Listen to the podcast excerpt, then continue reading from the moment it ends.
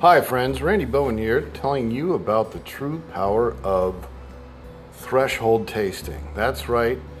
We cannot let people taste inside due to the COVID uh, pandemic restriction, restrictions end.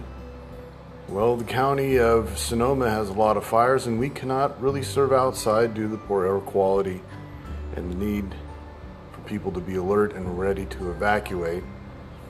So, we're going to be setting up virtual tastings, and we call it threshold tastings because you can't be inside nor you can't be outside. So, we'd like you to join us with a glass of wine, hopefully from Harvest Moon, and stand in your doorway and your threshold and enjoy us for a little bit of talk. Hope to talk to you soon.